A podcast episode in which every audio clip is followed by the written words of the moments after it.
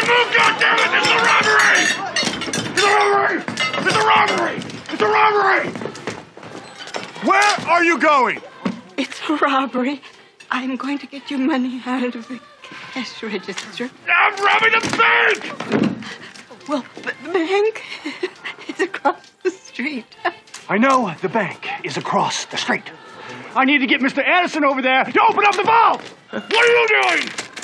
Uh, I'm eating scrapple. Don't touch any of that! We're getting out of here! He's got scallions.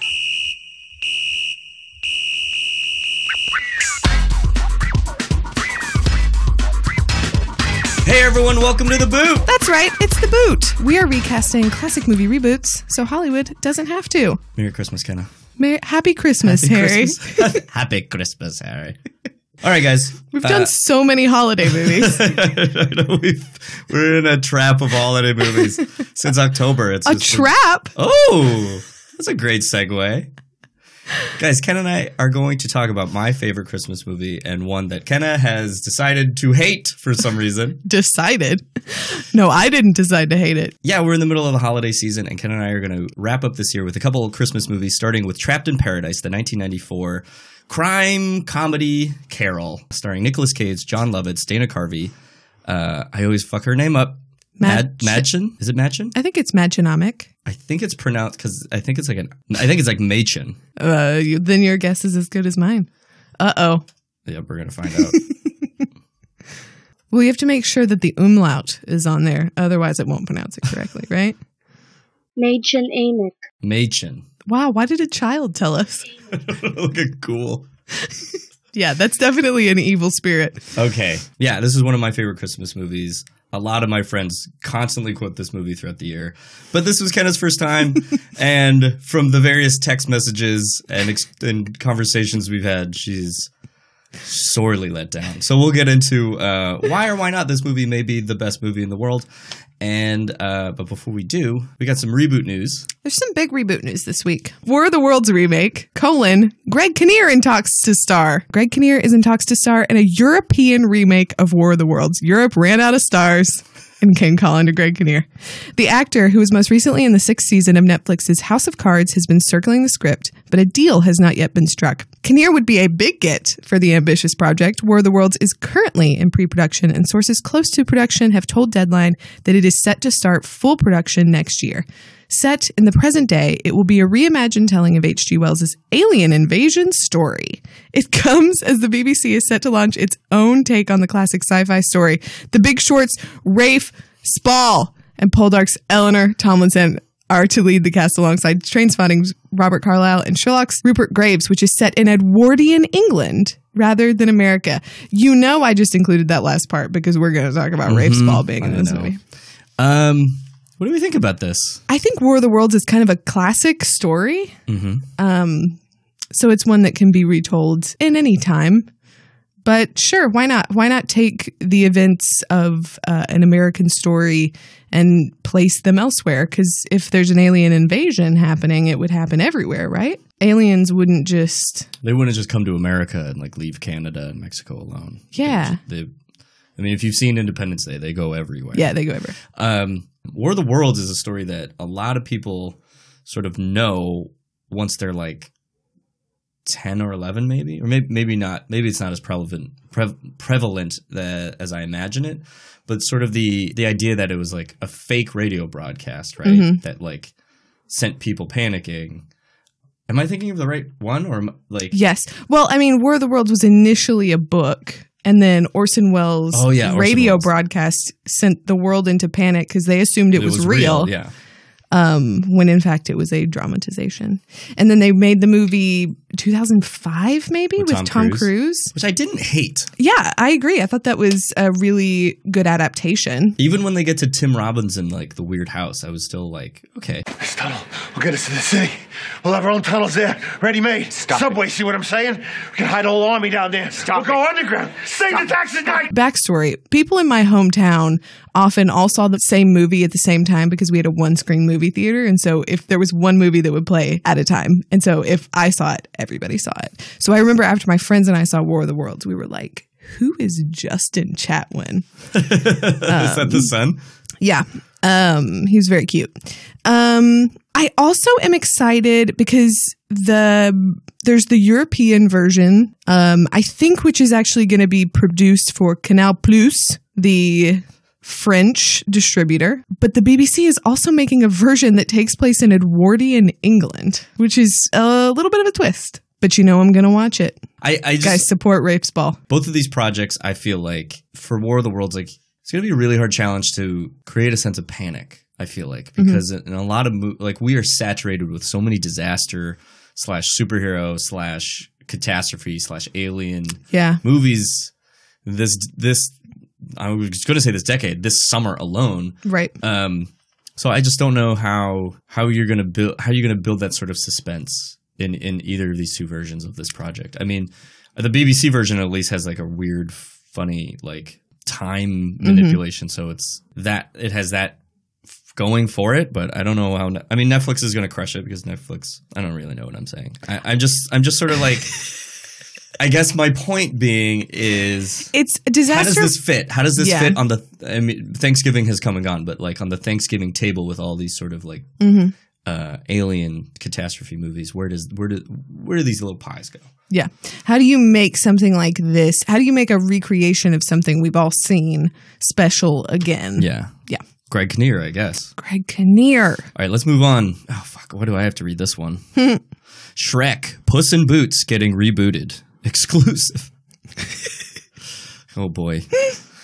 Shrek and Puss in Boots are getting rebooted, and Chris Meledandri, the man behind Despicable Me, is overseeing the revival. Universal Pictures has tasked Meledandri with finding some fresh storylines to reintroduce the lovable ogre and the sword wielding feline to new generations of moviegoers. Please don't. Um, one thing the animation guru doesn't want to mess with is the vocal performances. Part of the popularity of Shrek is attributable to a voice cast that included Mike Myers, Eddie Murphy, and Antonio Banderas. No Cameron Diaz? Yeah, no love for Cameron. She she retired and they said take her off. Take her out. Uh, and in a lengthy profile in Variety, Meledandri says he would like to get the band back together. Quote, when you look back on those vocal performances, they're awesome. And while you certainly could make a case for a complete reinvention, I find myself responding to my own nostalgic feelings of wanting to go back to those characterizations, explains Meledandri. The challenge for us has been to find something that really does feel like it's not simply yet another film in a series of sequels, end quote. Fuck this. So they're remaking Shrek and Puss in Boots, but they don't want to cast new. Here's the thing. I get that. Like the character of Shrek is Mike Myers. Mm-hmm. So you don't want to replace him, but like how do you make a new version? It just seems like a weird idea. Imagine the phone calls to all these actors being like, hey, we want you to reprise your role as Shrek for the fifth, sixth, and seventh time. But we're going to forget the other ones ever existed and they're going to Yeah. be completely brand new stories. Which I'll say this, the first Shrek movie is iconic. Now, ogres, oh, they're much worse. They'll make a suit from your freshly peeled skin. No. They'll shave your liver, oh, squeeze the jelly from your eyes. Actually, it's quite good on toast. I don't know. I feel like it's something that has sort of floated out of our lexicon, but I it's it's entirely memorable. Memorable, I'll give you memorable. Um, I, I remember hating almost every frame of that movie. Really? Yeah. Not even the little like songs? You, you mean Smash Mouth's cover of No. the Monkees? I mean like when they go to um Farquaad's castle and they like press a little button and it's like Disneyland where they're like welcome to of Can I- I'm gonna just tell you right now, I- I've- have some rules and a sliding down. I remember the words, guys. I, I, I have actively tried to forget this property. That's so ever existed. fascinating. Maybe I'm just very. I'm, I'm, I'm- maybe, Maybe I was you're just a jaded. when I- Maybe I, I, I'm trying to remember when did this first come out? 2000. I think so. Somewhere around there. Yeah, I was already in a really emo emo teenager at that point. Like I did So not have like, Shrek in "Psh, my Yeah, Shrek. fuck Shrek. Um, are you gonna watch this Nightmare Frankenstein Shrek remake? I mean, I find myself it's really hard to get me into a um to an animated movie at this point in my life. So maybe, but probably not. yeah. Well, good luck to you, Chris Meledandri. Chris. Good luck. Exclusive. Producer David Heyman confirms Willy Wonka movie is a prequel. We learned earlier this year that Warner Brothers is developing a Willy Wonka movie with Paddington and Paddington 2 director Paul King in talks to take the helm. A further curiosity arrived this summer when Collider broke the news that actors like Donald Glover and Ryan Gosling were on the studio's shortlist to play Willy Wonka in this new film, which at the time was rumored to be a prequel. So when Collider spoke with Heyman in anticipation of the release of Fantastic Beasts, The Crimes of Grindelwald, more like the crimes of Johnny Depp. He asked for an update on Willy Wonka. Heyman said they're still figuring the film out, but did confirm it will be a prequel to the Willy Wonka story we already know. Quote, We are still trying to figure out how to tell that story. What the story is, it's a prequel, it's not a sequel. Thank you for that. What makes Willy? When we find him at the chocolate factory doing the golden ticket, where is he before that? What leads him to that place where he's locked himself away? It's how does he get there? So we're going, we're playing around with that, end quote. Wow. This is not a question I ever thought I'd ask myself, but part of me is like, how did he end up with a race of little orange people in a in a factory? Well, speaking Making- of Johnny Depp, don't they talk about that in his Well- version? Oompa Loompas. Imported, direct from Loompa Land. There's no such place. What? Mr. Wonka, I teach high school geography, and I'm here to tell well, you. then you'll know all about it and know what a terrible country it is. See, this is actually a, a pet peeve of mine. So they talk about it because in the uh, book Charlie and the Chocolate Factory, the Johnny Depp version is a more faithful version to Roald Dahl's original book, and in the Yeah. book they explain the Oompa Loompas a little better. They're like pygmies or something. right? Um, I Can I say pygmies, by the way? Is that? I I don't know. no. Pi- if there are any pygmies listening, let us know. I write off Charlie and the Chocolate Factory entirely. Like I, Willy Wonka and the Chocolate Factory Yeah. is is the movie. For sure. I- so I prefer to think of the Oompa Loompas as little orange people. Um, I'm of two minds here. Uh, I recently watched both Paddington movies. Have you seen them? That's my um not to ruin the timeline of this, but that's my Thanksgiving assignment. Oh, to watch Because I heard Paddington 2 was on HBO Go, and so everybody keeps raving about it. So I'm going to watch Paddington and Paddington my 2. friend sat me down about a, week ago. He found out that me and someone else had not watched Paddington, mm-hmm. and he screamed at us. How have you not seen Paddington? Because we like, apparently "Who it's the best movie. It is. It's incredible. And after I watched Paddington, both me and my other friend who hadn't seen it turned to the one who recommended it and we asked, when are we watching Paddington 2? We watched it two days later. It's even better. Yeah, that's not what I've just heard. as good. And so Paul King, the guy who directed those two movies, like Mm-hmm. as a storyteller, he did an incredible job with a property that had no business being good Yeah. or even being made, but it worked. So I'm on board on that. And then, of course, you drop names like Donald Glover and Ryan Gosling. Like, yeah, okay, I'm going to buy a ticket. The only problem is, is like my other my other side of my brain is going. This seems like Solo.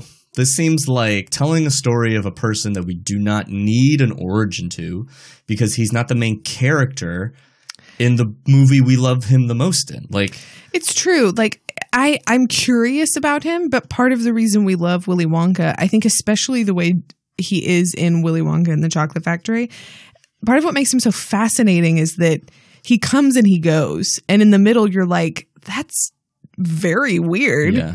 But then when he sort of hands the factory over to Charlie, you're like, okay, so he's gone now.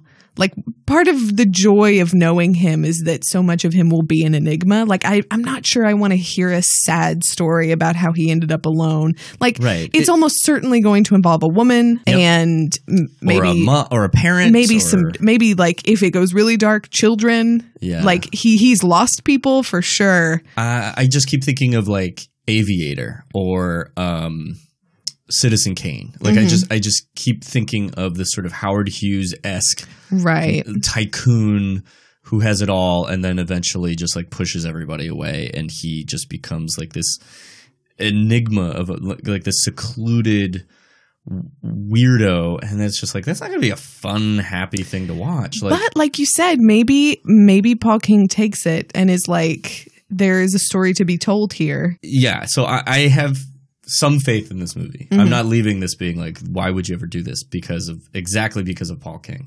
And i don't know who wrote the paddington movies but um, that person needs to be involved as well because they're incredible films. So all right. Let's Cool. get into Do you the think meat of it i guess. Talked way too much about absolutely nothing. yep Let's go. Okay, guys, we're going to get into the reboot of Trapped in Paradise. But before we do that, we have some rules to tell you. Kenna, give the people the rules so we don't end up in jail like the like the two Firpo brothers, Like the Firpos. like the Firpos. This is a podcast best listened to with an open IMDb. We may talk about some people you've never heard of, and you're going to want to look them up. We will be talking about a movie that you may not have seen. So if you haven't seen Trapped in Paradise, pause us right now, go watch it, come back. Don't be scared. It's a little weird. Okay. It's phenomenal. Rule number one no remakes, reboots, or long lost sequels. We can't do a movie that has already been redone in the last 20 years.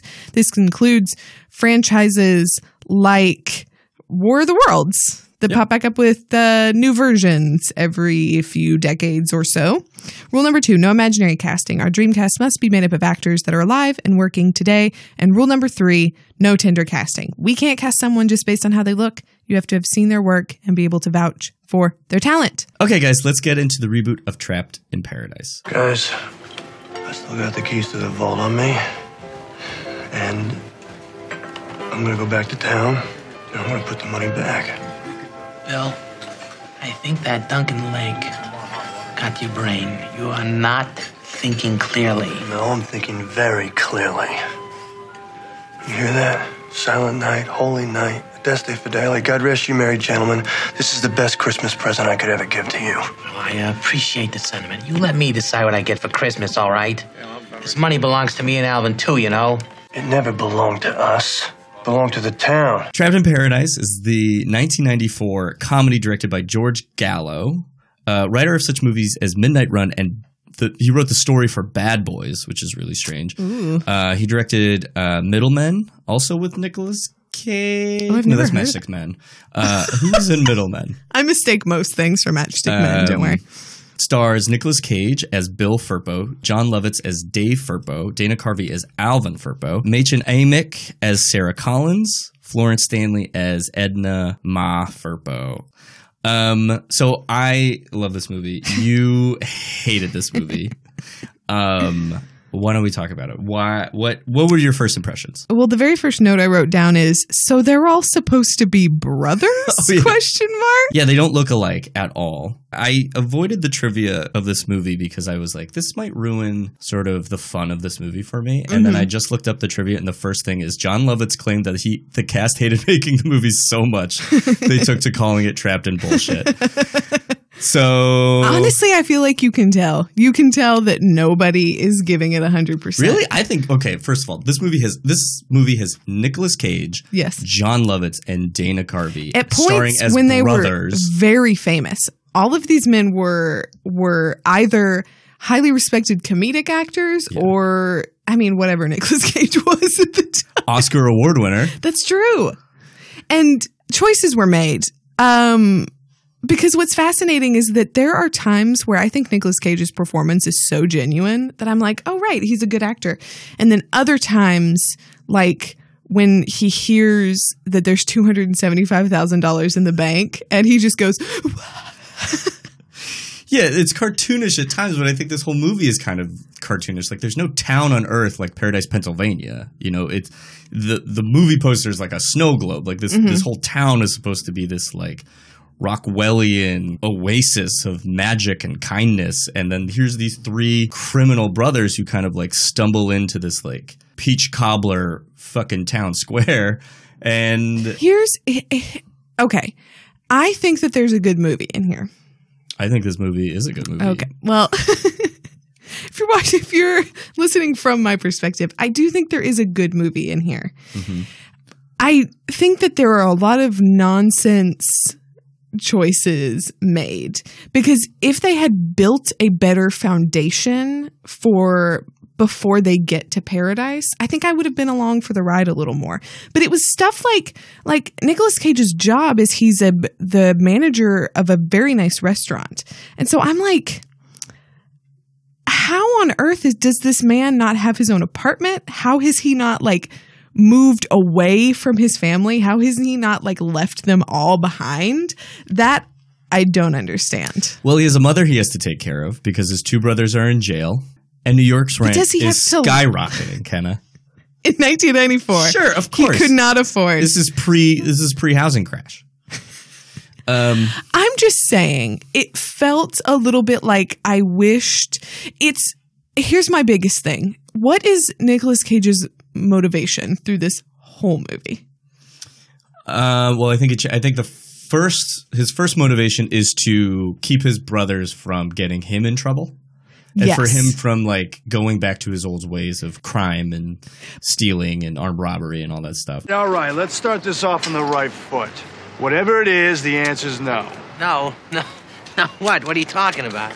Whatever it is that you want me to do, the answer's no. Does that apply to me too, Bill? No, I got no beef with you. Are you sure? Yes. Because I wouldn't want you to be pissed at me.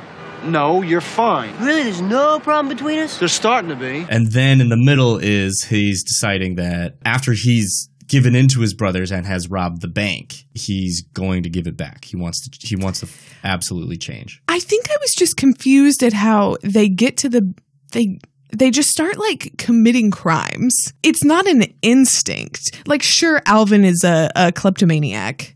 That's diagnosable. Yeah. But um the whole time I was just like Nicolas Cage might as well at some point just be like I got to rob. I just got to rob. And I was like no no no. What where is this coming from? Are you insane? But I don't really know what I expect from Nicolas Cage anymore. Like should I should I go into movies with him that I've never seen before expecting him to be normal? Uh, I wouldn't say normal, but The you should definitely no. be expect to be entertained and enthralled. I, there's so many great lines in this movie. You cannot deny that there are some extraordinary lines. Like every ten minutes, someone is just saying something fucking hilarious. And that the bank robbery scene might be one of my favorite scenes in a movie where they have to leave the bank to go get the bank manager's keys of the diner. The key. And then in the meantime, Jon Lovitz starts doing yoga in the bank to Oh keep everyone calm. Gosh. I just I just think it's wonderful. Why don't we start with Let's get into it. Let's start with Nicolas Cage. Okay. And this is our third Nicolas Cage movie. It seems appropriate that we kind of uh, almost end the year on a Nicolas Cage movie. And I've said this before and I'll say this again. It is impossible to recast Nicolas Cage because he makes so many wild and varying choices. Mhm. You can't just pick another actor and be like, "Oh, make these exact same movements as he does." Like you Right. say like so you have to pick an aspect of this character Yeah, that's very true. and then cast I don't mean a lesser actor, but someone who who is, you know, just not Nicolas Cage in this in this role. Did you Um, cast Nicolas Cage in his I role? wanted to. this was really hard. Um, I I cast I casted an actor who I'd previously cast before, and I wanted to because um. So okay, Bill is a reformed criminal. He's trying to do right, uh, live on the the right side of the law. Mhm. He's sort of made uh, carved a little life for himself after I'm assuming some sort of stint in jail. But he's also just as like crazy as his two brothers once they're all sort of in their old element of like robbing and stealing. So I had to pick an actor who was very who has a very serious streak in them, but can also like play a line of comedy. Mhm. Um, but maybe not as like banana land as Nicolas Cage does. I picked Adam Driver. Um, Mm, okay. who is here's a weird thing. So Adam Driver's 35. He looks maybe like he's like 33. Yeah. Nicolas Cage was 30 He's very young. and he looked like he was 49. Um so in that regard I feel like I'm safe. yeah. But I um Adam Driver is like one of the biggest celebrities in the world Yeah, he's a big star right now. Um, uh, I and you know he's really busy doing like Star Wars and then like an indie movie, and then it's like a Star Mhm. Wars and then an indie movie. A I would- Star War. a Star Wars. I would like to see him do just like a straight sort of comedy. Yeah. Um, one of these days. So that's who I picked. I think it's a really good choice. Thank you. Because there is something about him that like that is a little Nicholas Cagey. Like he he clearly has a little more um what's the right word? Agency over himself. Mm-hmm. But I can see him making wacky choices. I know how your mind works. You know exactly what you're doing, and the whole time you stand there with this who me expression on your face. You're doing it right now. Alvin, is it me? I'm thinking about that scene in What If. Have you seen What If? No. With Daniel Yeah. Radcliffe and Zoe yes. Kazan. Yes, I love that movie. It's I do too. And there's this weird scene and it's in the trailer too. And I it makes me laugh every time where he like comes out of his uh he like pulls a thing out of the oven and is like, I just had sex and I'm about to eat nachos. and it's insane, but you buy it from him. He's Mm-hmm. he's got a wacky streak. Um, I think that's a really good choice. Thank you. I also sort of did the same thing where I feel like I had to just pick someone who, in my mind, could approximate the insanity that is Nicolas Cage. Yeah. And really, just someone who I think, based on who they're currently playing on television, can be very grounded and relatable, but can also just be entirely, I mean, wacky is the right word. He can be a wacky guy. I picked Andy Samberg. Yeah, I thought of him. I guess it's weird. Like, yeah, me too. it's a good choice. It's a good choice. Uh-huh. Um, that's why it's so hard to cast Nicolas Cage because it's like this man has an Oscar, so it, it, it- you have to take into. I mean, the they give that, him like, out to anyone. They give him. They gave him out to a kid once. They almost gave one out to a dog. Wait, Um, what? Apparently, there's like some trivia where like the first Oscar they nominated like um the dog who played Lassie. uh, I don't know if it was Lassie, some other Old Yeller. Old Yeller, maybe. And the people were like, "Yeah, give it to the dog. This would be hilarious." And then like the Academy was like, "No, this has to be serious." They gave one to Three. Six Mafia. Um, yeah, Andy Samberg. Yeah, I, I think if you're going like, I mean, this is a comedy. They just hired Yeah. a dramatic actor to play the main Yeah. role and surrounded him with like a bunch of comedians. Uh, but yeah, Andy Samberg. Nailed it. Uh, Which brother is next? uh, Dave, played by Jon Lovitz. Listen, I I love Lovitz. I'm nuts for Lovitz. He is the per- like I told you earlier. I laughed exclusively at Jon Lovitz in He has movie. the best lines in these movies. He has the best delivery. He is so funny. Especially, I really liked the phone call that he takes where Nicolas Cage is like trying to pull the phone away from him to be like, let me talk to, because they call, he calls their mother who is with the escaped convicts. Yeah. If you don't give me that money, I'm going to throw your mother out the window. I don't think she can fly, can she? Oh, no, no, no, no, no, no, no. Flying would be out of the question, especially in this weather. Did you rob that bank? Ah! What an imagination! like Nicolas Cage is trying to pull away from it. Really made me laugh. I know he hangs up and then he's like, "Oh, did you want to talk to her?"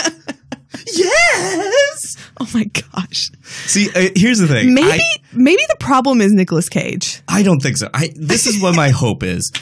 I hope that this movie for you is one of those things where you watch it the first time and you're like, this movie stinks. And then you see it again and you just laugh a little bit more at it and you're just like, I never noticed that line. That's a really funny line.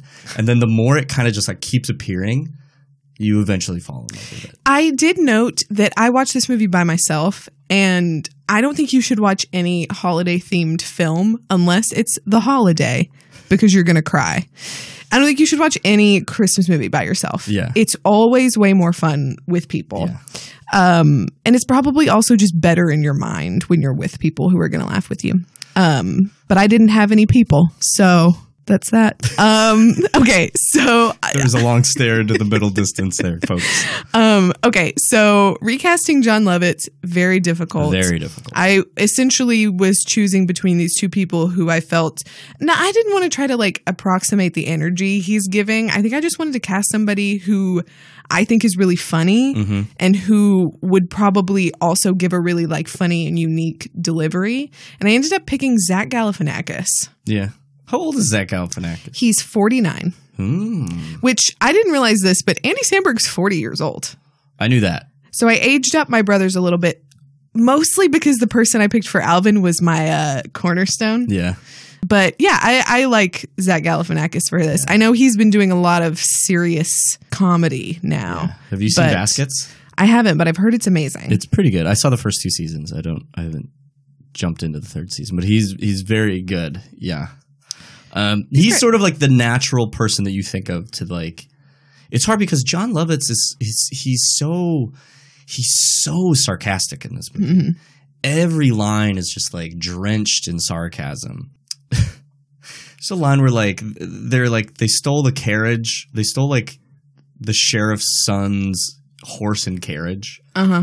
and they're like hitchhiking And they That's where we a- end up in this movie. they finally get someone to pick them up, and the horse is like falling into the ice. And Bill and Alvin are like have already had their change of heart, and they like run back to save the horse. And Dave just looks at the driver and goes, "Ah, who needs you?" And he just like, walks away. It's, he's oh god, he every everything of the, from John Lovitz in this movie is so funny because he. You're He's right, such like, a treasure. they don't seem like brothers in any way. Like there doesn't seem No. like there's any love between them at all. But they they fight like brothers. I swear we passed that farmhouse before. What? Oh, no, all those uh, farmhouses in the lake. Alvin, if we're going around in circles, I'm gonna break your neck. I just did what the map said. I made four lefts. Four lefts as a start going, you idiot! Are you sure? But I agree with you. Like it's hard to like replace that kind of level of satire. Mhm. Uh, not satire, but sarcasm from Jon Lovitz.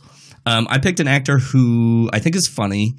Um, he's a little more abrasive than Jon Lovitz, but Mhm. what I thought about is just like Dave being just like literally the worst person. like he lies about the letter. He lies about his his mom, you know, being in danger. He lies about Bill's wallet at the crime scene. Like he's the whole Yeah. linchpin of this entire disaster and why they're there. But in the end, he kind of like at the at this when they give the money back at the steps of the church, he's like he's like, You're right, this was the right thing to do. So I picked Danny McBride as Okay. um someone who like right off the bat, you know is just he like he's just gonna be an asshole Yeah. and he's just going to push all these people's buttons. And then when you know when the then they're locked in the town, Mhm. he's going to be the one who's the saltiest, who's complaining about getting out of here because they have the money. And it's not until like their mother's in danger, and then he learns his lesson that it's he's like he he yeah. sort of He's the last to have a change of heart. Yeah. So he kind of has to be the one that like can give the hard edge. yeah I like that. I mean, it's it's weird to think that like when you see Danny McBride, you're like, ugh, unlikable. But you're right. Like there's something about him that if you would have to convince me throughout the movie that he is uh he's Well- gonna be okay. Danny McBride. I don't know if you guys have ever seen Eastbound and Down or Eastbound and Down is like vital television. Yeah, friends. it's so funny. If you haven't seen it, But a lot of his characters are just like people who are Scummy. aggressive. Yeah, just like really just like dickish. But I, I I don't think he is that way, and so I think his uh yeah that turn he could nail. Um, should we move on to Alvin Firpo, played by Dana Carvey? Yeah. Um the second note I took watching this movie was Dana Carvey's voice, OMG kill me. My name's Alvin Firpo, and um, what I've learned in prison is that like robbing and stealing and all that horse shit, there's something that ain't right about it. You know what I mean? A lot of guys in here disagree with me, but uh, they're serving time. I'm up for parole. Connect the dots. Connect them. Cuz I was like I'm going to have to sit through this whole movie and listen to him talk like this. He um then surprisingly doesn't he doesn't have a huge part. Like at one point like his biggest moment is that he develops a relationship with a horse. it's like his best friend. Yeah. He's just like yeah, he's like the quiet, squirrely brother, but he's just like really sweet at heart. So despite the fact that he's And a he kleptomaniac steals everything. and has to steal everything, he's like uh, he's just like a really warm person, which is like when they get back to they so they like try to escape paradise and then they crash into the river and this guy finds them and he takes them to his aunt and uncle's house and it turns out that it's the bank manager and his wife and they're with his the family that they Yeah. just robbed and he like warms up to the bank manager's wife. Like she she like sort of mother hens him to a point because it's christmas and he just Mhm. loves christmas and like this is the exact home sort of like he wish he had because they had it's like they they grew up on like sort of like the more impoverished side. Um i just love when he just he just keeps trying to eat constantly through this movie. God okay. Um so I was trying to think of Alvin as like, yeah, that squirrelier, kind of weirder brother who, you know, can't help himself to a lot of the things that he does, but is still sort of like kind of innocent. And so I searched through a lot of SNL alum, and uh, I wanted to pick a guy who could play, you know, just as weird of a character. I To don't I knew- follow in his footsteps. to follow in his footsteps. Um, I picked Kyle Mooney. I love Kyle Mooney. I I really have this like weird soft spot for him. I think it's because I loved Good Neighbor there, uh Kyle Mooney and Beck Bennett. And what's their other friend's name? I know who you're talking about. They're like web series that Yeah. they made. I love Good Neighbor. I love them on SNL. I think his like comedy persona is so lovable. Mm-hmm. Like 100%. I can see him doing this. Yeah. Yeah, I, I, I agree with you. Like, there's something like really sweet about him because he's so no offense, he's but he has like a really odd look. Mhm. His humor is it's never like really mean or vicious, unlike Danny McBride's, which is very Right. like aggressive.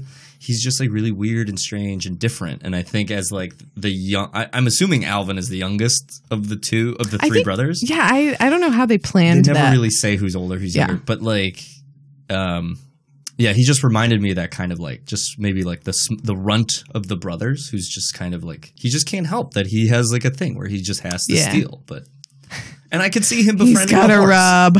Yeah, I you could, see him befriending a horse. it's true. He would love a horse. Um, that's actually a really interesting assessment because I think in my cast, I thought of Dave and Alvin as the older brothers, and I saw Bill as a younger brother who is sort of just like he doesn't want to follow in his older brother's footsteps. Mm. Um, so I, I cast a little older with Zach Galifianakis for one brother, and then my other choice, which this truly was the linchpin of my brother cast, because I, I when I thought of him, I was like, truly, this man has never needed to be in a remake of a movie more in his entire career. He'll nail it.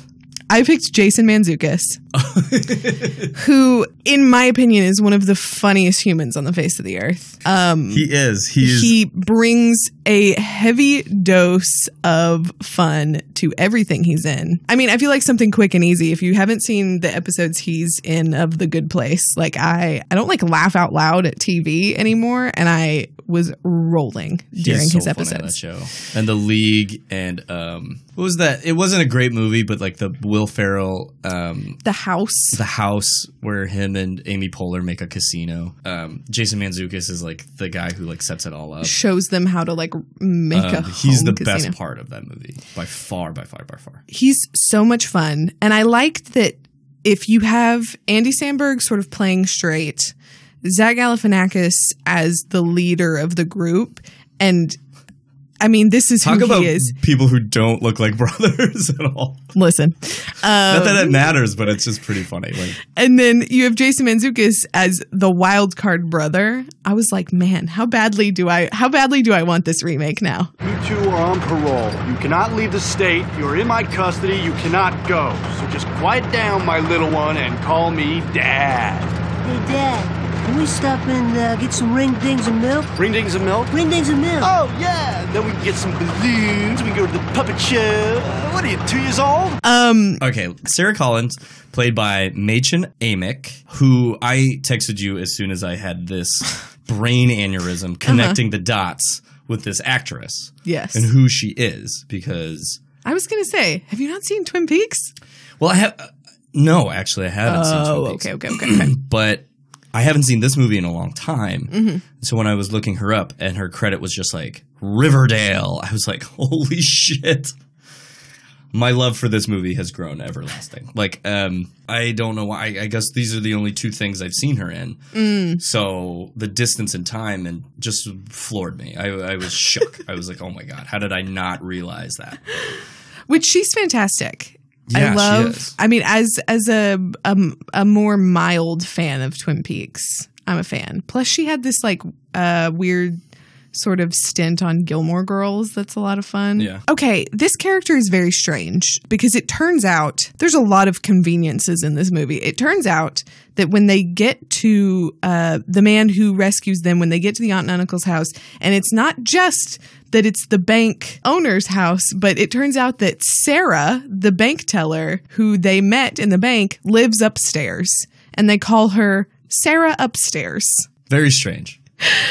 I I mean this is kind of the the classic uh this isn't really a rom-com but as the female lead quote unquote of this movie it's the classic sort of she is beautiful. She is working at the bank because that's what works She for the is story. available. she's available like She's around. she's very clearly detached. Like she's just living in an extra room in somebody's house. Just really needing a Nicolas Cage to come into her life and save her. Um So I just wanted to pick someone who I think is funny and talented and beautiful and who I'm currently enjoying. And so I picked Yvonne Orji from Insecure. She plays Issa's best friend. I I I apologize. I do not know this person. Um, but she will be in. She's in Night School with Kevin Hart, Mhm. and um, oh She's just my a very funny actress slash comedian. I'm. I'm assuming Cool, cool, cool, cool, cool, cool, cool. Yeah, yeah, yeah. No, no, I'm no, no, sorry. no. I'm trying to say something. But yeah, you know what's funny? Like, uh, I don't know if this soured you on the character of Sarah or not, but like, I did like the idea that she's she's sort of at the crux of why they robbed the bank. Mhm. The only thing that didn't make sense to me is like, it seems like she doesn't have connections with her dad, Mhm. who is like this big time scary mob boss. Yeah. Yet the mo- the guy knows everything about this bank, which is how Dave Firpo hears about it and decides to go Mhm. and rob the bank. And also shame on him for talking about this bank. If it was so like Right. ripe for the taking, why would you tell an entire building of criminals Exactly. where it is? So I don't know why. Never tell getting- a Firpo where they can steal something. You know what I'm saying? Um, this one uh, perplexed me for a long, long while. Mhm. Um, I'm not exactly happy with who I picked, even though I think she's a great actress. Okay. Um, you picked her. I think the only reason is like she's a lot younger than the other actors I picked, even though Mädchen Amick was significantly younger than the other actors in this movie. Yeah. Um, but she had a real like toughness that I thought Sarah kind of had, even though she was trying to like pretend to be someone else. Mhm. I I wanted someone who who could kind of play that vibe of like she's a, she's like running away from her past. She knows these guys are up to no good, and she knows that she, they're only going to bring trouble for her and the people that she's like come to love. I think you did something stupid today. Something you may regret. Your last name isn't Collins, is it? No. No, it's not. And I've lied to a lot of people I care about, so please just go while you can. Um, I picked Maika Monroe. Oh wow, yeah, she is a lot younger. She's a lot younger, but like, and this is what bugged me. This is a me Okay. thing. It's not a her thing. oh, okay. Tell me.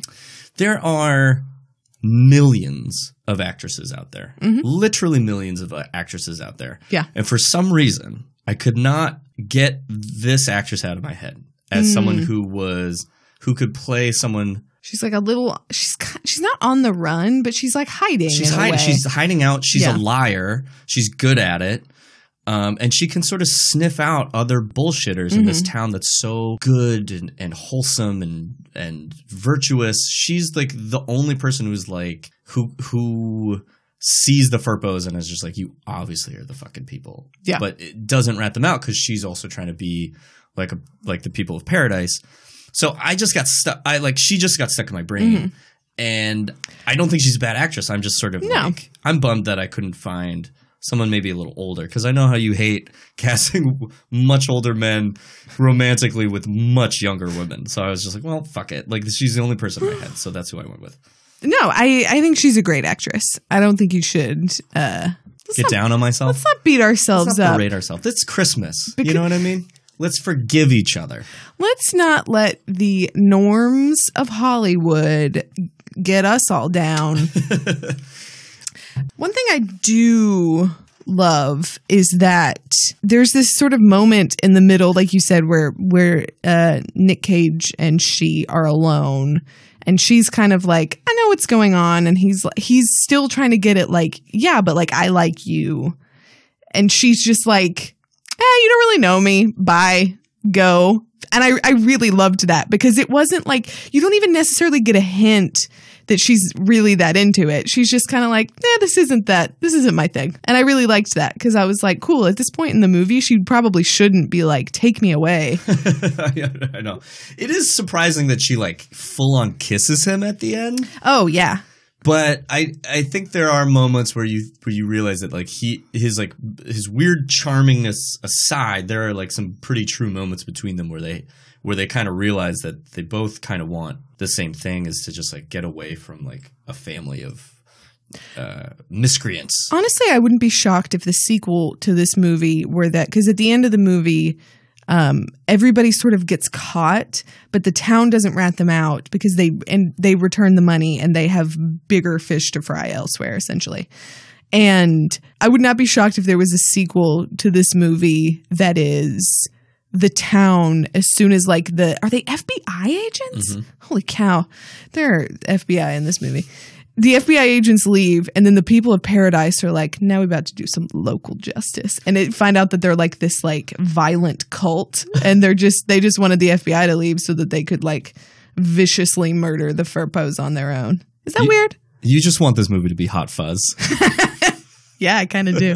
All right, let's move on to They're Ma. great, they're good. let's move on to Edna Ma Firpo, played by Florence Stanley.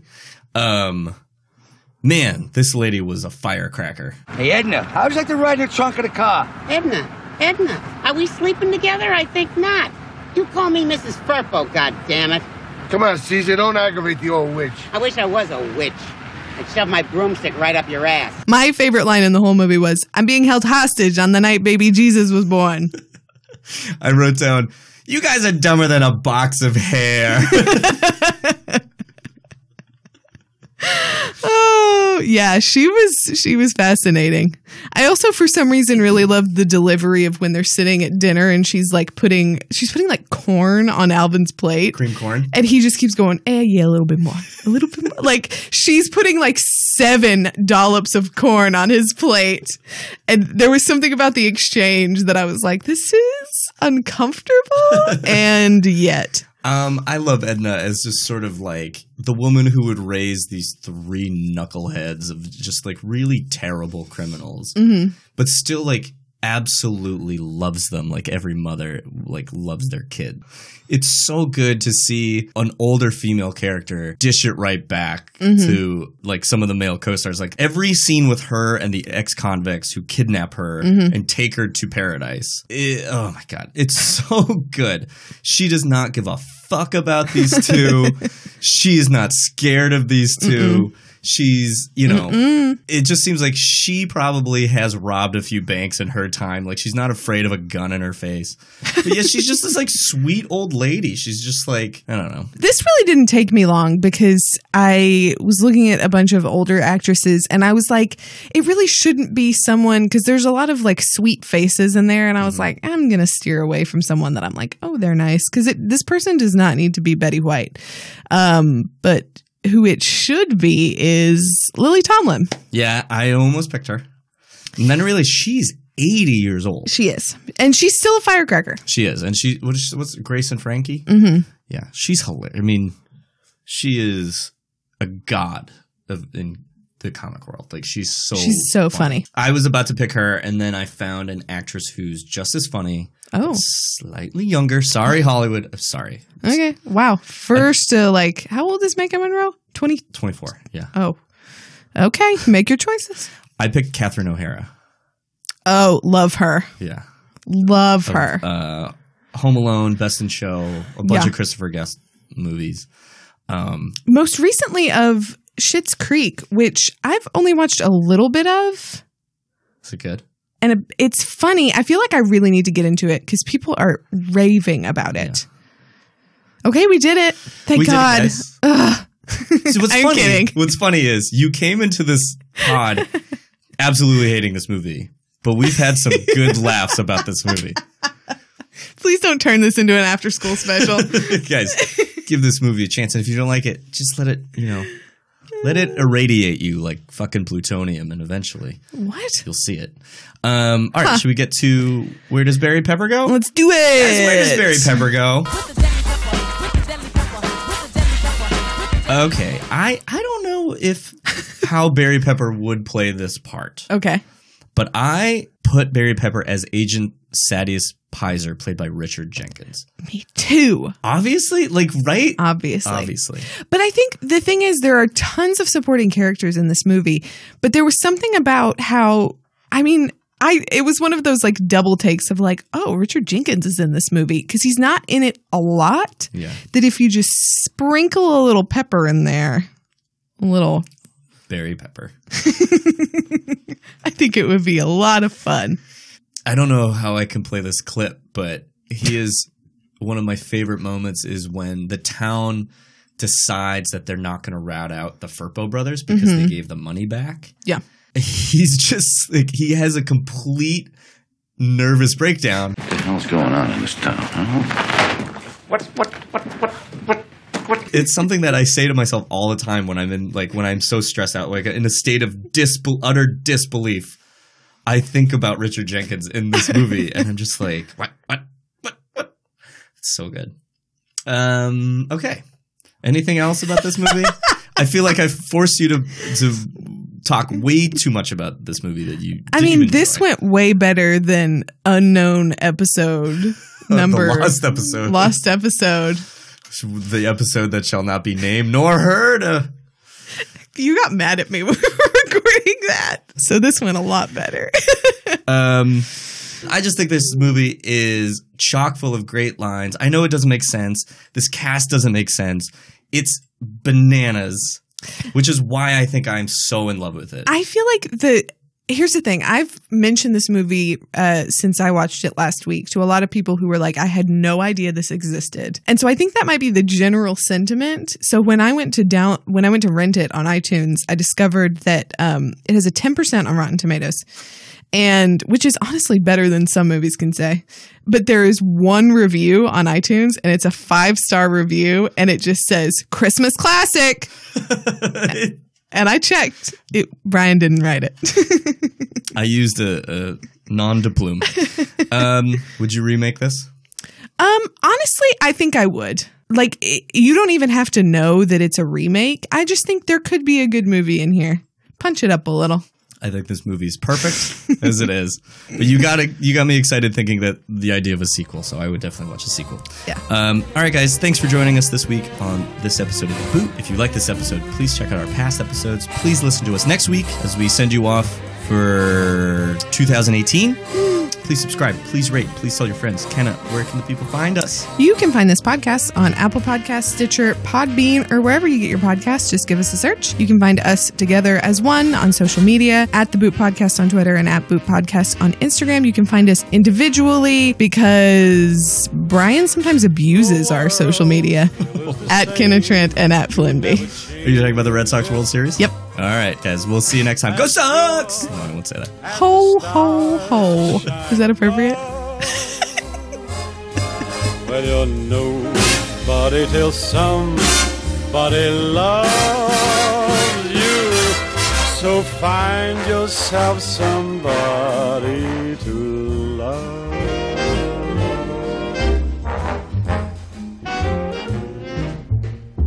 Hey, Bill. Guy in prison told me if you use the wrong key, it could set off the alarm. Why don't you let me do the cracking and you do the jacking? Hey, leave him alone, Bill. Prison's a lonely place. Totally. Sure, I heard things in the night. Shut up!